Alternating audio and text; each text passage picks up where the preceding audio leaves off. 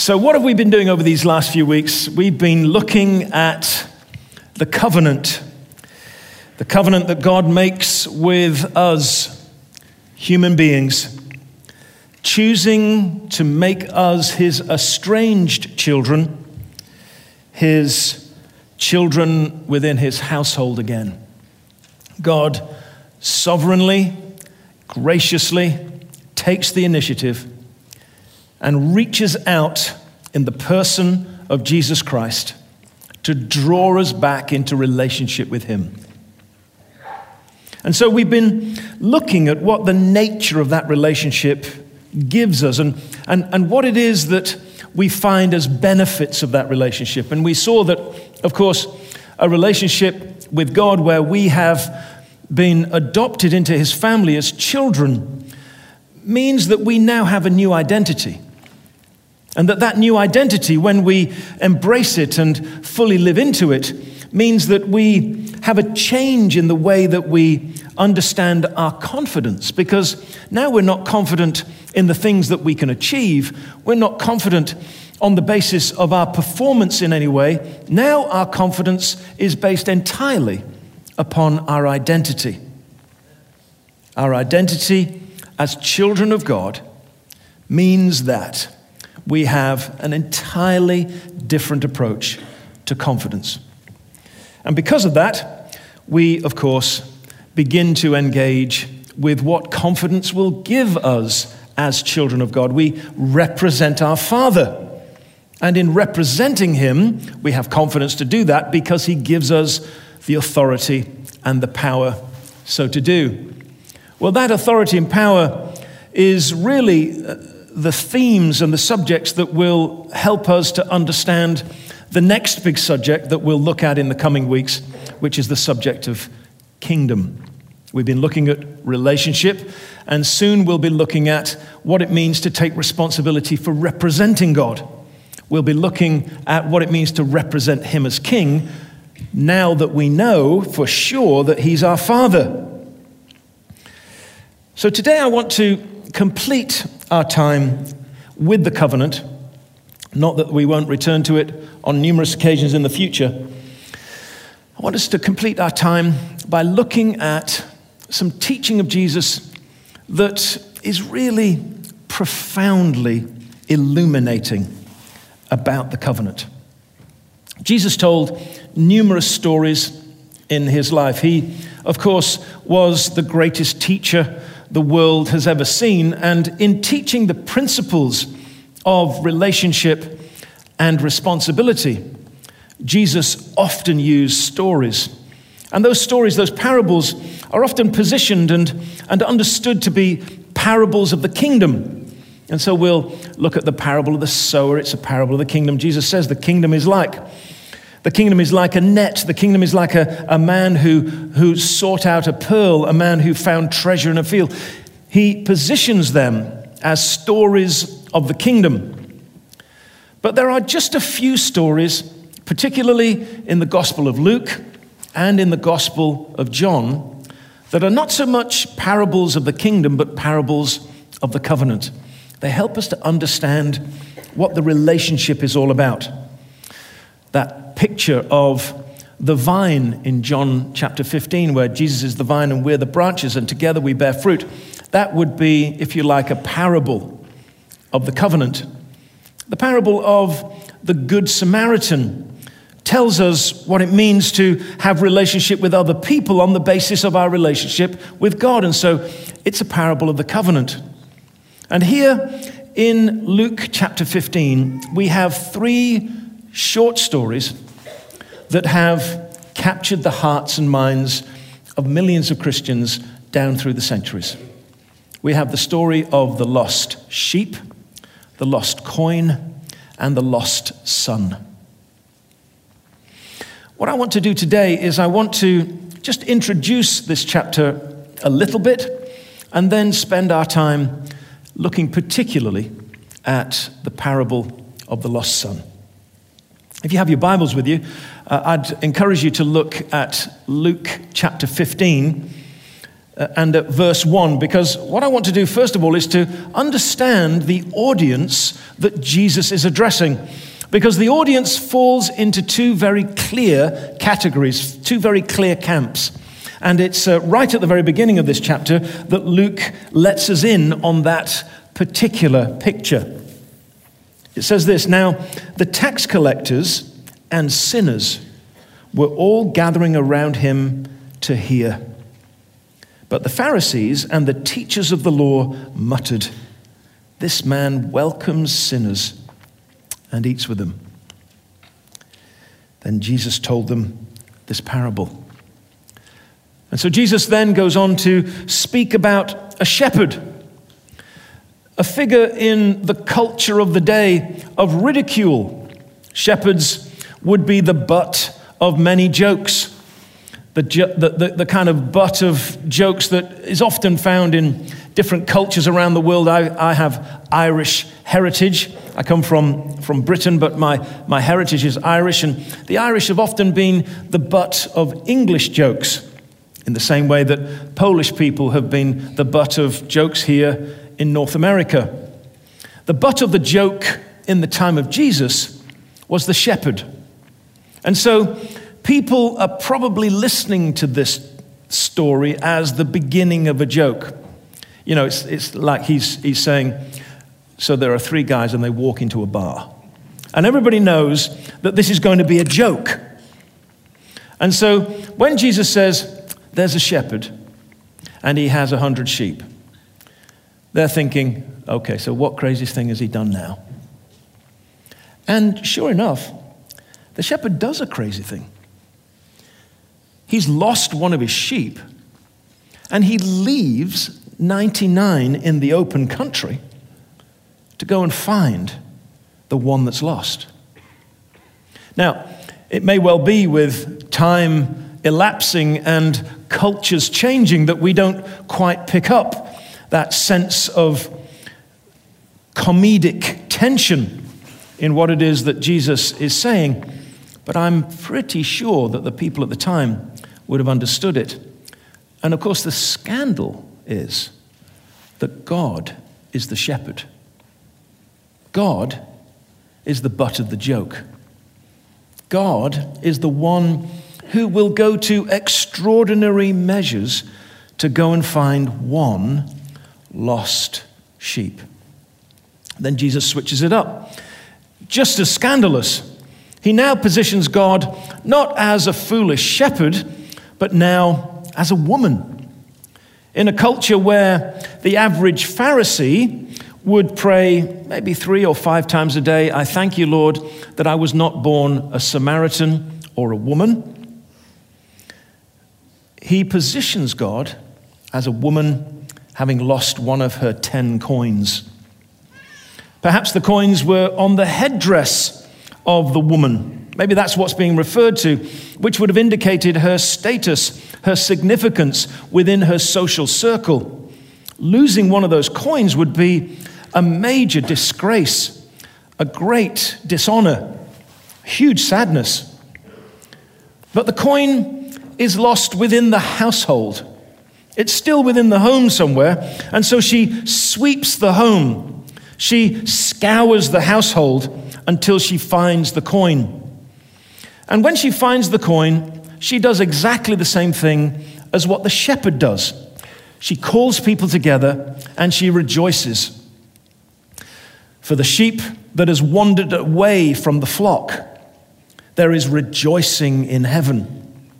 From the coin that's lost within the household and is rediscovered, there is rejoicing amongst the angels. Jesus is speaking to different parties within his audience those that are like wandered sheep away from the flock, those within the household who are still there within the home but are lost just as much as the sheep that's wandered away. And then Jesus goes on to tell this remarkable of stories, the story that is perhaps remembered as one of the most significant and memorable in Scripture. Here in Luke chapter 15, it says, Jesus continued, There was a man who had two sons. The younger one said to his father, Give me my share of the estate. So he divided his property between them. Now, it's important just to pause there for a moment because this is a really important element to the story. Something that perhaps we wouldn't understand uh, looking back from our culture and, and our perspective. We would maybe miss something that's really important here in what it is that Jesus is saying. Everyone that was listening to him would have understood that when a person divides their property between their heirs, it's divided equally amongst all of the children except for the oldest son. The oldest son gets a double portion of the inheritance. And so the man dividing his property would have divided his property a third to the younger son and two thirds to the older son. Now, it's really important that you get that because it's kind of undergirding the story and helps us to understand the interaction between the father and the older son later on in the story. Let's continue. Not long after that, the younger son got together all he had, set off for a dis- distant country, and squandered his wealth in wild living. Now, it wouldn't matter who was in the audience listening to Jesus, they knew what he was talking about. He was talking about a place in the Gentile world that was considered by all who lived in Israel to be a place where God had cursed those people and would be territory that would be considered unclean. Any Jew returning from a journey to another country would have to go through rituals of cleaning to cleanse from them the uncleanness of the, of the Gentile world. So, going off to a distant country meant that this young man was cutting all of his links and choosing to live an unclean life, an unblessed life, a life that was, that was beyond the pale, beyond the blessing and the call of God. Verse 14 After he had spent everything, there was a severe famine in that whole country, and he began to be in need. So he went and hired himself out to a citizen of that country who set him to the fields to feed pigs. He longed to fill his stomach with the pods that the pigs were eating, but no one gave him anything. When he came to his senses, he said, When he came to his senses, now, the, the words there that we have translated into the modern translation kind of give us a sense that he kind of woke up and came to a realization. He, he, he came to a kind of a, a surprising revelation. Well, it, it includes all of that. But actually, when you look at the original text, it says this When he saw himself for what he was, when he saw himself as he actually was. You see, there's, there's a realization about difficulties that you're going through. There's a realization of maybe doing good or bad things. But actually seeing yourself as you are is a huge revelation. This young man got to a point of observation and introspection that allowed him to see beyond the surface, the surface conditions of his hunger, the surface conditions of his poverty so that he could see himself as he was. How many of my father's hired men have food to spare, and here I am starving to death? I will set out and go back to my father and say to him, Father, I have sinned against heaven and against you. I'm no longer worthy to be called your son. Make me like one of your hired men. So he got up and went to his father. The realization was not simply an internal reality, but now had been translated into external behavior, external action. Repentance is sometimes thought of as an internal thing. Of course, it begins in our heart and mind. The reorientation of our life is a change of mind, is a change of heart. But the change of mind and the change of heart and the change of orientation means that behavior changes, means that the things that we do change. Our body follows our heart and mind. And so he gets up and sets out. Look what it says halfway through verse 20.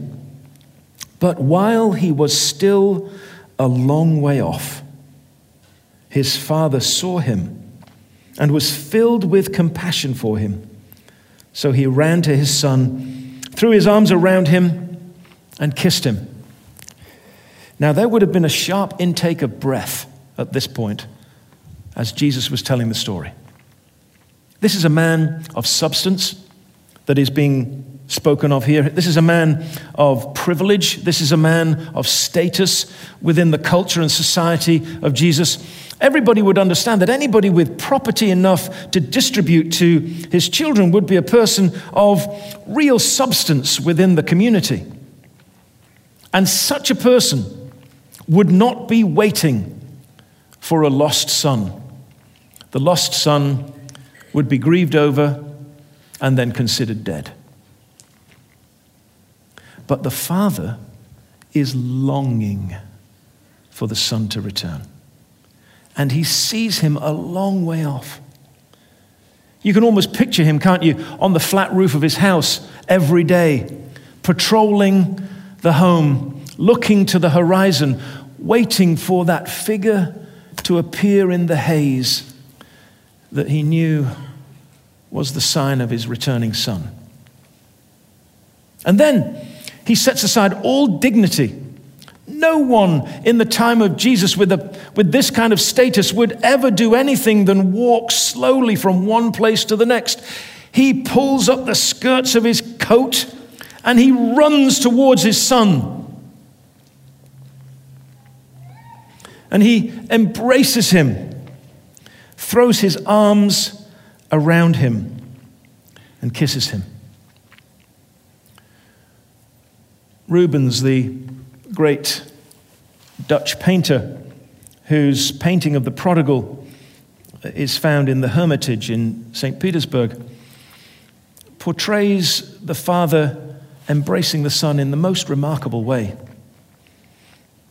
Perhaps he's reflecting on the whole chapter where God is presented as both father and the woman looking for the coin but you see this strong, powerful man embracing his son who is broken and beaten down. And the two arms embrace the son, holding his weight. But when you look carefully, you notice that one of his hands is most certainly the hand of a working man, and the other is the hand of a woman. Our Father, of course, is both parents to us. He is both protector and nurturer. He is the one who gathers us in with compassion and protects us with strength. The father gathers up the son and kisses him. And the boy has been rehearsing his, his speech for days now. He's been walking home from that far distant country and he wants to get his speech out. The son said to his father, Father, I have sinned against heaven and against you. I'm no longer worthy to be called your son. He doesn't get a chance to complete his speech. The father turns around while still holding on to his son and says, Quick! Bring the best robe and put it on him. Put a ring on his finger and sandals on his feet. Bring the fattened calf and kill it. Let's have a feast and celebrate. For this son of mine was dead and is alive again. He was lost and is found. So they began to celebrate. The father knew that the boy was broken, knew that the boy had repented, knew that the boy had returned. That was enough. He places upon him the robe that indicates that he's a member of the family. He puts on his finger the ring that indicates he's a son with all of the identity and authority that a son should carry. And he puts shoes on his feet to show that he's not a slave or a servant, but a son, a child of the household. The house, of course, comes alive with music and feasting and dancing. Now, when I was a kid, you know, we, we maybe, as I was maybe five, maybe six, got a television, black and white one. Those folks in England weren't as rich as those folks in America who had color television by that stage. And there wasn't that much on television. We had, I think we had two channels. And if you couldn't find what you wanted on the two channels, then it wasn't available. And so on a, on a Saturday morning, we'd, we'd all go down to the Saturday matinee at the cinema. And we'd watch Flash Gordon and some other B roll movie about cowboys and Indians or something, I don't know. And I always remember that in the middle of the cowboy movie, a voice came over and said, Meanwhile, back at the ranch. Do you remember that? You young people think, he's talking about ancient history. What is it? Verse 25. Meanwhile, the oldest son was in the field. When he came near the house, he heard music and dancing. So he called one of the servants and asked him what was going on. Your brother has come, he replied, and your father has killed the fattened calf because he has him back safe and sound. The older brother became angry and refused to go in.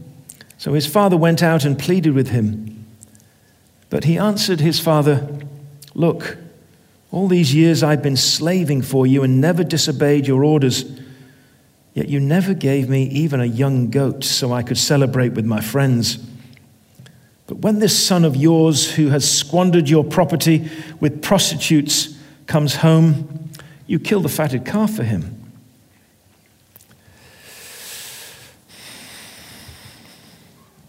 Now, there are two groups in the audience of Jesus. There are the group of tax collectors and sinners,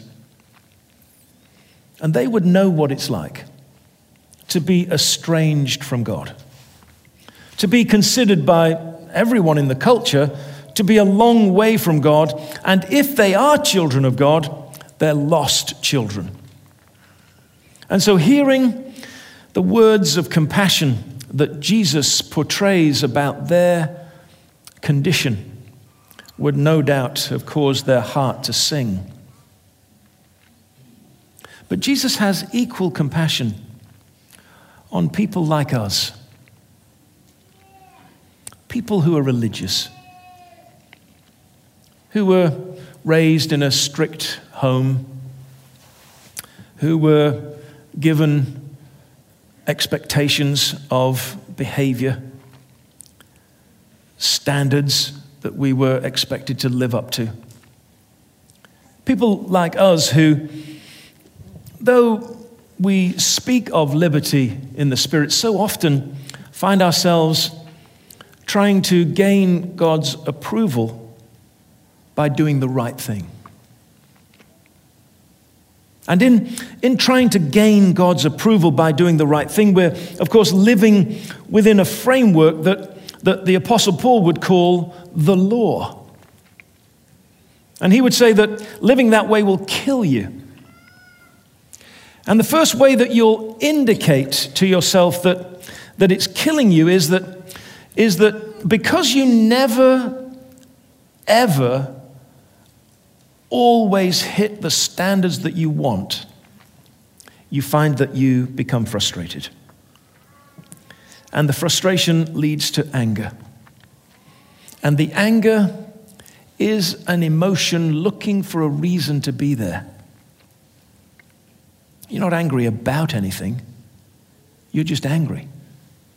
And it comes out with your children, with your spouse, with your friends, with your work colleagues, with your politicians, with your neighbors, with, with, with, with, with. It comes out. The frustration builds up because you have this standard that, that you know you have to meet, and if you don't meet it, then God won't be pleased with you. And if God's not pleased with you, then maybe He'll leave you. And if He leaves you, then, then what are you to do?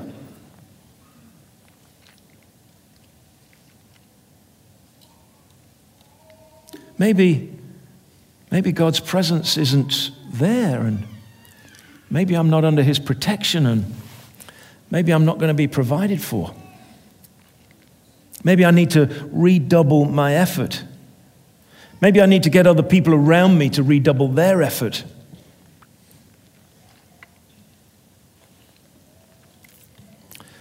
We religious people are being addressed in the parable too.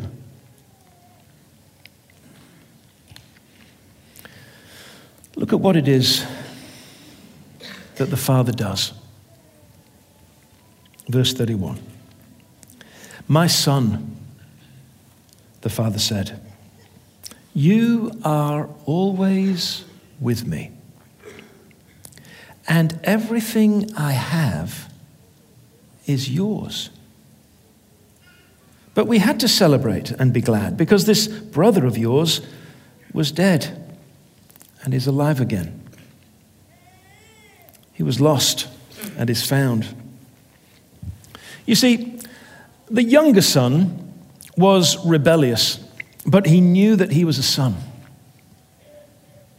The older son was religious and so believed that he was a slave all these years, I've been slaving for you. But when this son of yours, not his brother, this son of yours, he's, he has this mentality of servitude. He has this mentality of, of having to work to gain approval and find the blessing. But the father does exactly for the older son what he does for the younger son. For the younger son, he runs to meet him. For the older son, he goes out to the field to find him. For the younger son, he, he reminds him of his identity. For the older son, he says, I'll never leave you. You're always with me. I'm always with you. I'm never going to leave. It doesn't matter what you do. It doesn't matter if you fall below the level of your standards or below the level that you think are my standards. I'm not leaving you. I'm never going to withdraw my presence from you. And what's more, you're an heir of God and a co heir with Christ. Everything I have is yours. How many things? Everything. Now, this is stunning news. Because the good news that rescues the lost son is the good news that redeems the older son.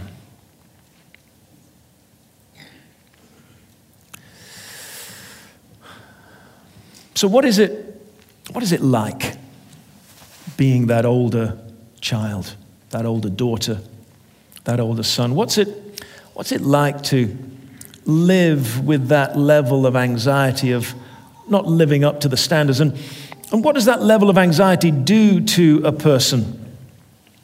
Of course, it creates a great burden of shame. Let me tell you a, a story told many, many years ago I discovered it when I was a brand new believer as a teenager. It was told by a man called Larry Christenson, and I've kind of retooled it for a more contemporary age. It's the story of a man who lived in a trailer park. Nothing wrong with that. It's a noble kind of place to live. But the problem for this guy who lived in the trailer park was that the landlord was terrible. He feared his arrival at his door. He was not just gruff, he was aggressive. He was not just unpleasant, he was rude. He was not just there to make his presence felt, he was there to make his tenants afraid.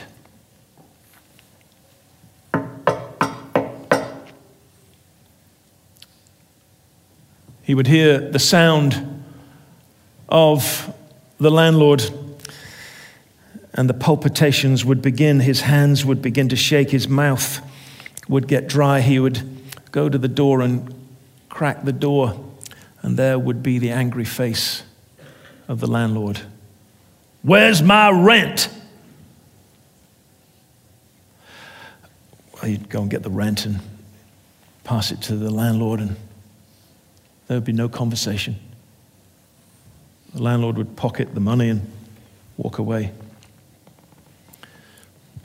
On one occasion, it actually got worse. He opened the door. Where's my rent?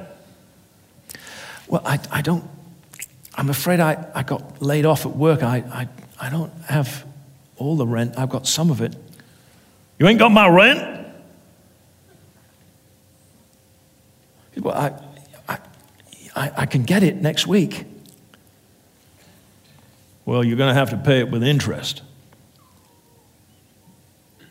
He's walking away, obviously angry, shoulders all bunched up and a piece of trash blows across the path of the landlord as he's walking away. He picks it up, turns to his tenant, and says, What's this? Uh, it's, um, it's rubbish. This is trash, and it's your responsibility.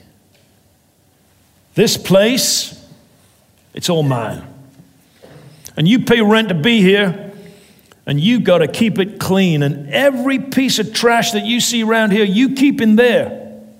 I don't ever want to see it again. Well, now he's in double panic because he's got to, he's got to raise the money for the rent every week and he's got to keep the place clean. And it's quite obvious that the landlord's not going to do anything about the trash. And so the trash kind of builds up inside the trailer home. I mean, he's got one of those little bags underneath the sink, and that's all full, and he's got all the trash that he's picking up out of the yard, and I mean, he doesn't know what to do. So he takes that little room in the back of the trailer and he, he uses that to kind of store the trash. It's a desperate situation. He's, he's terribly afraid, and he's he's totally broken by it, but he's got nowhere else he can go. I mean, what is he supposed to do? Then one day, there's another kind of knock at the door.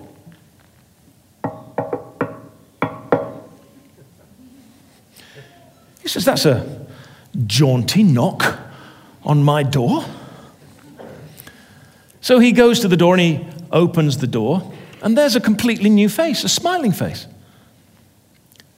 And the person says, Hello, I'm the new landlord. The new landlord? Yes, I've bought the whole park, all of the trailers, and I've decided to make it the big investment of my life. Oh, and what about the old landlord? I bought him out. Really? I don't have to meet him again? You, you never have to see him again. I, I'm the new landlord. Well, that's amazing.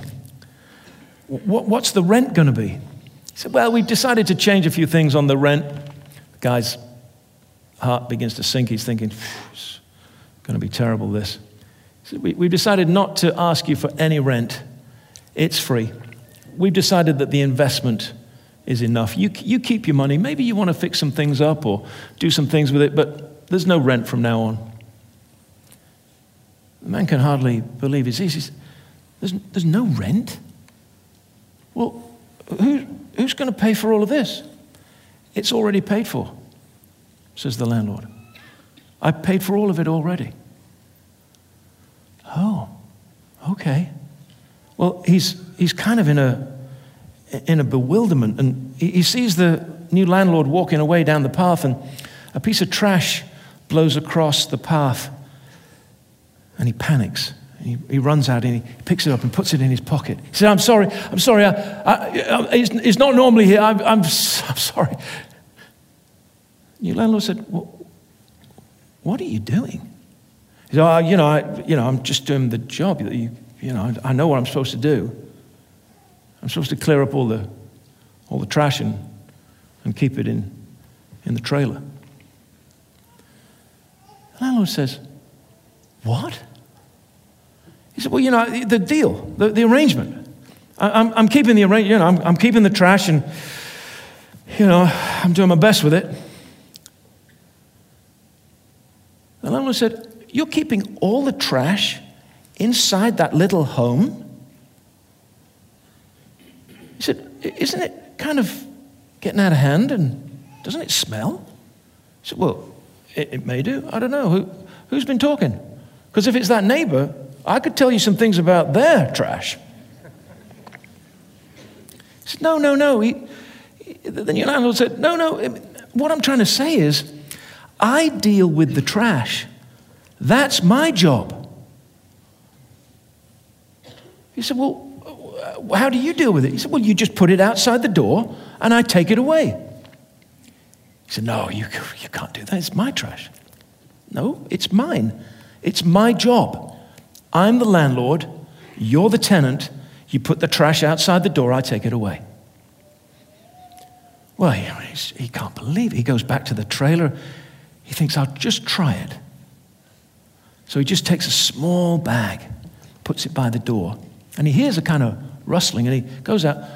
There's nobody there, but the, the trash is gone. This is incredible. So he goes and gets another bag, and he puts it, and sure enough, it goes every time. He doesn't know where it goes to, he doesn't know who comes and gets it, but it's gone. It is a mate, what a life! A complete transformation. The new landlord has changed everything.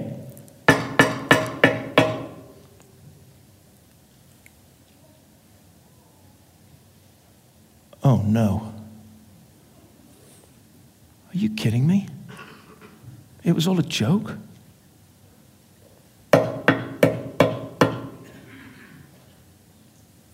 Goes and opens the door a crack. He, he fears the worst, and there in front of him, the face of the old landlord. Where's my rent? Well, I, I, I've spent it because the other guy, I mean, I don't have it. You ain't got my rent? I'm going to be back, and you're going to pay interest. Whoa, he's just, he's just in a total panic now. He closed the door. He's what am I supposed to do?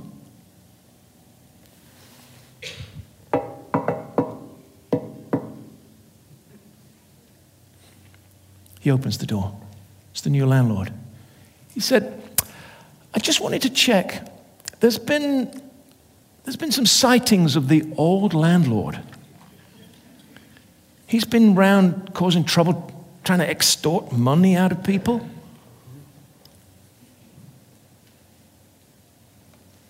Well, yeah, he, he came. He says he's coming back. What do I do? Well, all you do is you call out my name.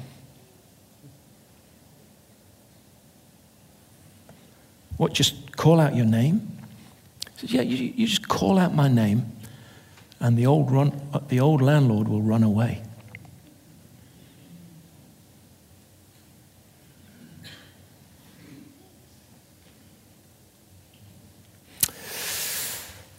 I wonder how many of us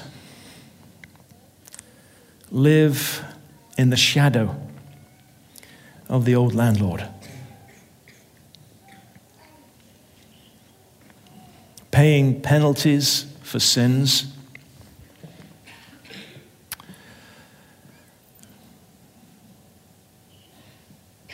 Hiding our guilt, covering our shame.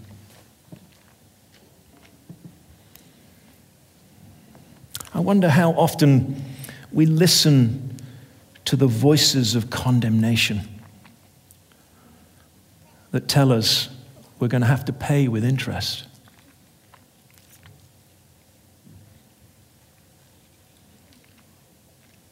I wonder how often we listen to the voice of the old landlord instead of recognize the presence of the new, that he paid for it all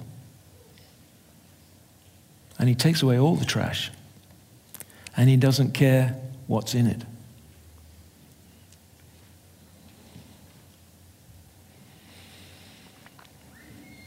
As we come to communion today, we come to do the thing that Jesus tells us to do. Because he tells us to take the bread and the wine in remembrance. Now, that's a, that's a great way to translate what Jesus said. The word that Jesus used that's in the text of the Bible that we translate as remembrance is the word anamnesis. Everybody knows what amnesia is. Amnesia, am, amnesis, is, is to forget who you are anamnesis is to not forget who you are. So, this is what Jesus says. He says, Take this bread and this wine, and don't forget who you are. Do this in anamnesis of me. So, do this remembering me, recalling me, but do this understanding that what I'm saying to you is that as you remember me, you don't forget who you are. Because who you are is a child of God, who God will never leave, who God will always bless, who has received and is the recipient of all of the inheritance of the saints. You are a child who has power over the devil. If you'll only call out on your identity, the old will pass away.